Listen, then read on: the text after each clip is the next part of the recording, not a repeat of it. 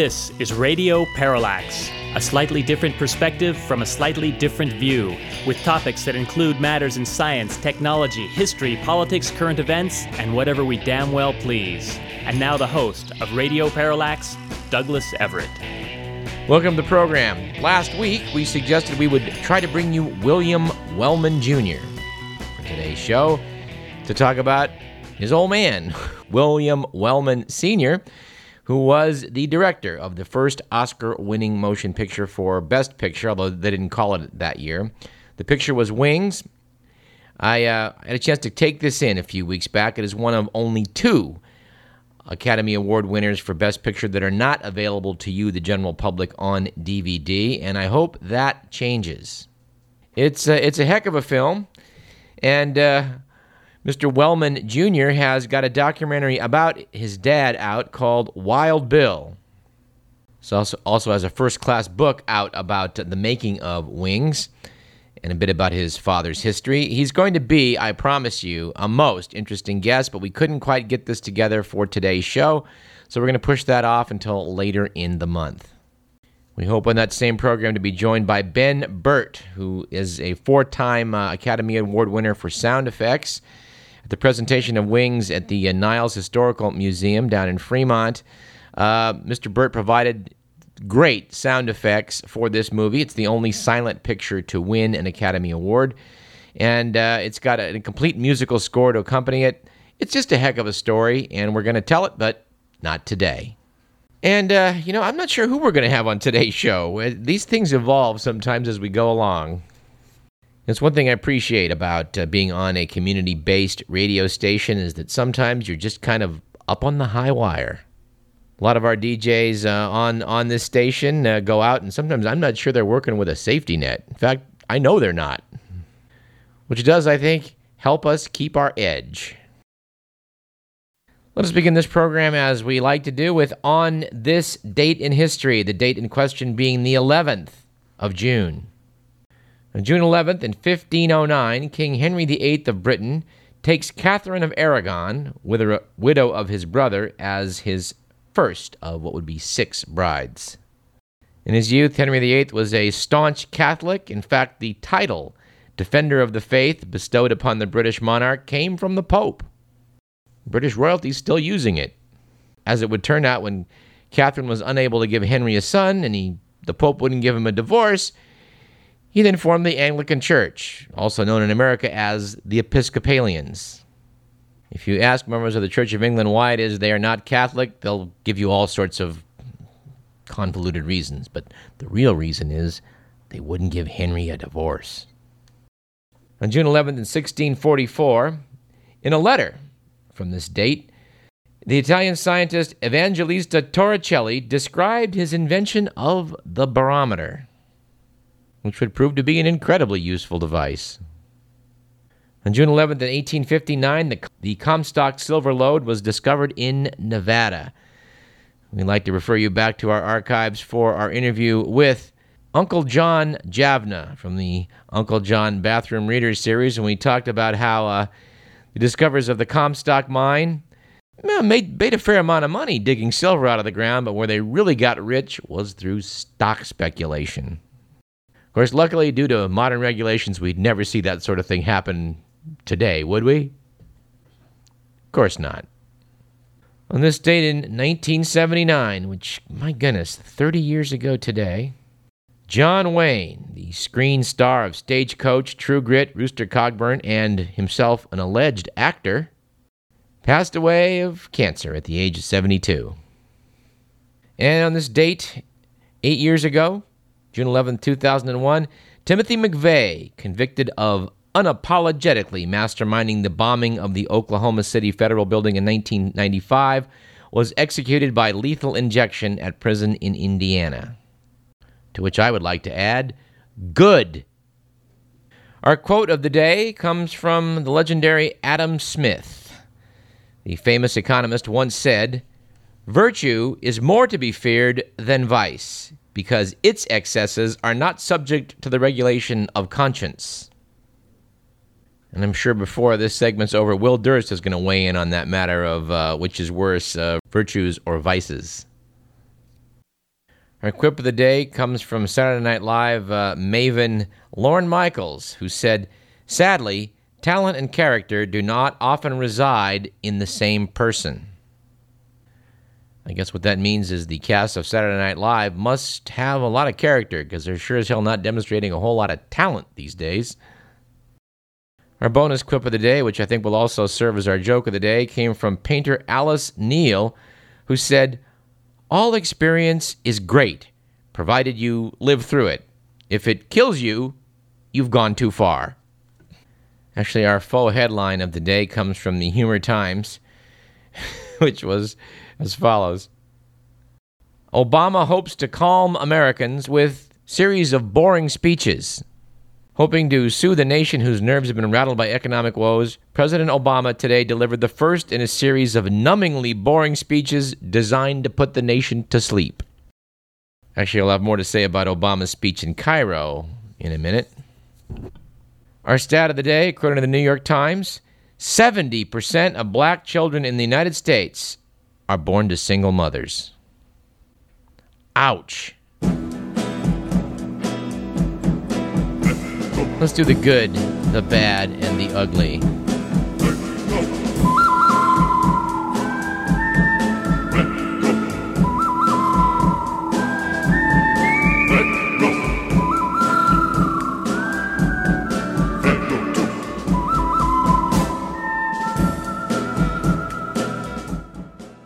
A good week a couple weeks back for man's best friend.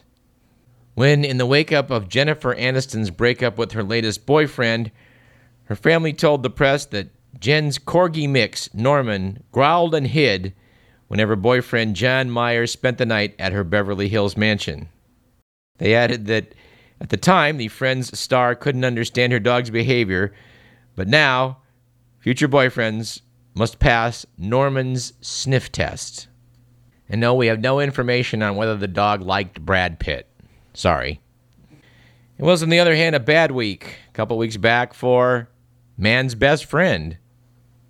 When it was revealed that a Florida man may lose his home because he walked his dog without a leash.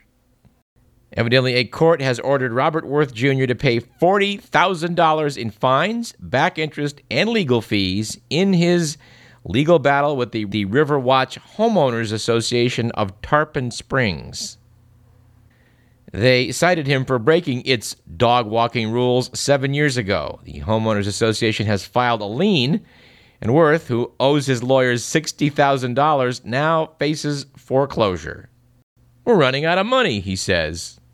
We do have a sneaking suspicion he might have settled that one a little earlier by not being stubborn. But being rather stubborn ourselves, we do find something in that to admire. And finally, it was an ugly week last week for, I think, everyone.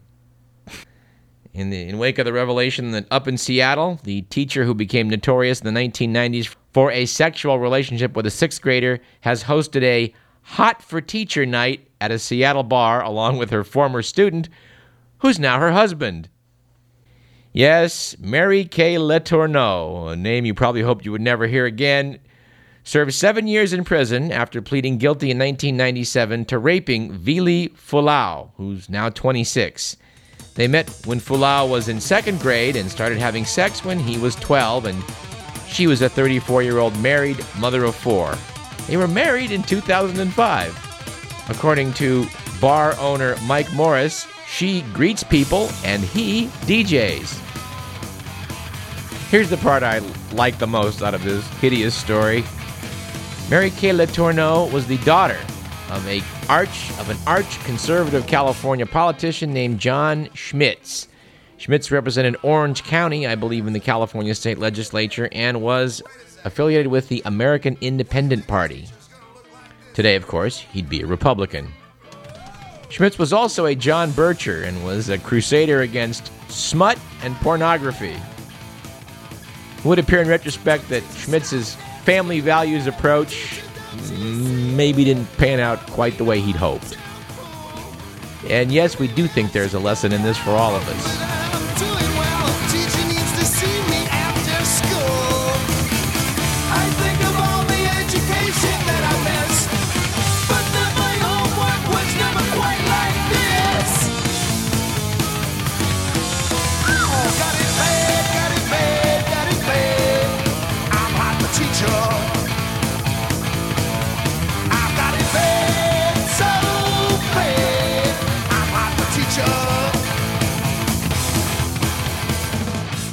All right, from the Only in America file, we have the fact uh, that uh, the Church of Scientology decided to protest the American Psychiatric Association's annual meeting in San Francisco last month, only to find that they themselves were being protested by a group called Anonymous.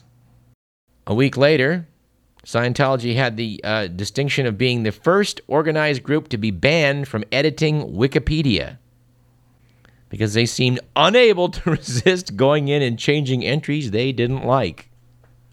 The church has been on a, been on a bit of a public relations offensive.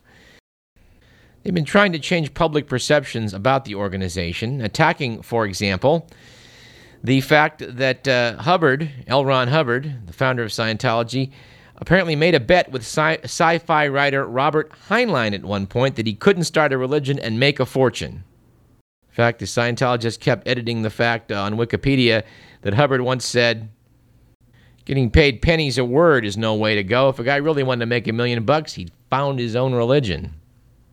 But I must say, I am captivated by the story. The organization's many and busy lawyers are reported to have gone so far as obtaining two affidavits stating that Hubbard did not say anything like this in response to a question about making money from writing at a meeting of the Eastern Science Fiction Association in Newark, New Jersey on November 7, 1948. These, uh, however, contradict an affidavit sworn in a loss, sworn for a lawsuit in Germany by Sammy Moskowitz, who was the director of the association at the time that Hubbard said it.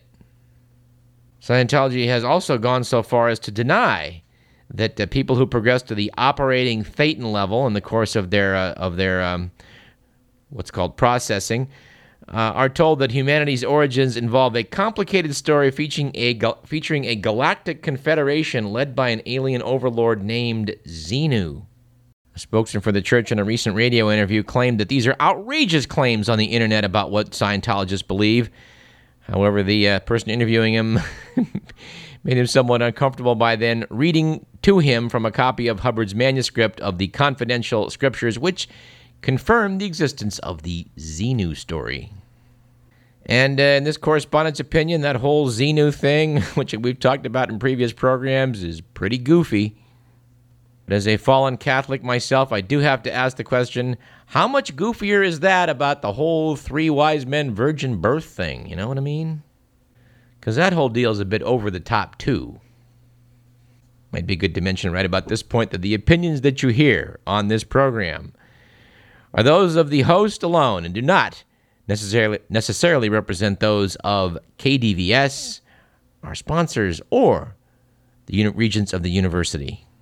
Anyway, speaking of Jesus, uh, the Atlantic Online published a poll by the Pew Research Center, which found that the more often Americans go to church, the more likely they are to support torture as an interrogation technique. Which I think uh, raises Michael Moore's question Who would Jesus torture? This is disturbing. 54, 54% of churchgoers who attend church weekly said the use of torture is often or sometimes justified. Support for torture among atheists, agnostics, and unaffiliateds was substantially lower 40%. Commenting on this, John Mark Reynolds in the WashingtonPost.com said, White evangelicals are more prone to saying torture is justifiable than either Catholics or mainline Protestants. For those of us who take Christ's teaching seriously, this is grim news. Here's one from the goofball file. Apparently, some researchers down at the University of Florida in Gainesville devised a test in which a person briefly touched a northern mockingbird's nest four days in a row, followed by a different person on the fifth day. And they observed in doing this that the birds were slower to respond to the threat of a new person approaching their nest as they'd been once they realized that it was the same person coming to touch the nest. So they conclude from this mockingbirds can tell people apart. Boy, this just in Pope Catholic. If you have any familiarity with these birds, you know they're pretty smart, and this this, this should not surprise anyone. All right, good. Actually, I have another another item from the goofball file. Headline: Drinking cola may be harmful to your health. This did catch my eye because I do enjoy a cola beverage now and again. And when this research was tying cola drinking to hypokalemia, a dangerous deficiency of potassium, Well, I decided to take a look. And while it is true that researchers in Greece have found that consuming large amounts of cola can apparently cause hypokalemia, what they left out of the headlines was how much cola you had to drink, which it turned out was two to nine liters a day. I think, medically speaking, if you drink nine liters of anything a day, you're probably going to run into some trouble. Once again, the key to all of this is moderation. Cola may not be a particularly healthy beverage, especially if it's full of high fructose corn syrup, but geez. All right, speaking of vices and virtues, as we were a little bit earlier, uh, our good pal Will Durst has a thing or two to say about that.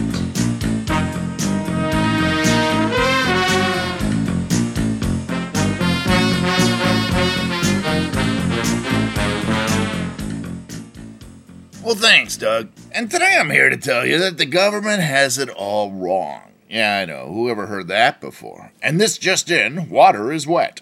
What's got my knickers in a big old knotted bundle this time around is the age old strategy of politicians balancing their financial misfeasance on the backs of the little guy, the little bad guy.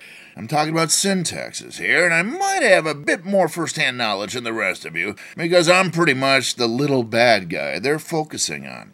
Yeah, that's right. I eat red meat, and I drink, and I even smoke. And we sin tax targets are expected to silently cower in a greasy, smoky, ice cube strewn corner as they gouge us for consuming things we know we aren't supposed to be using. But I'm convinced this is entirely the wrong way to go. See, the deal is we degenerates kick off early hardly make it to our 60s. Every time I eat, I can hear my arteries harden. That's what the government should want.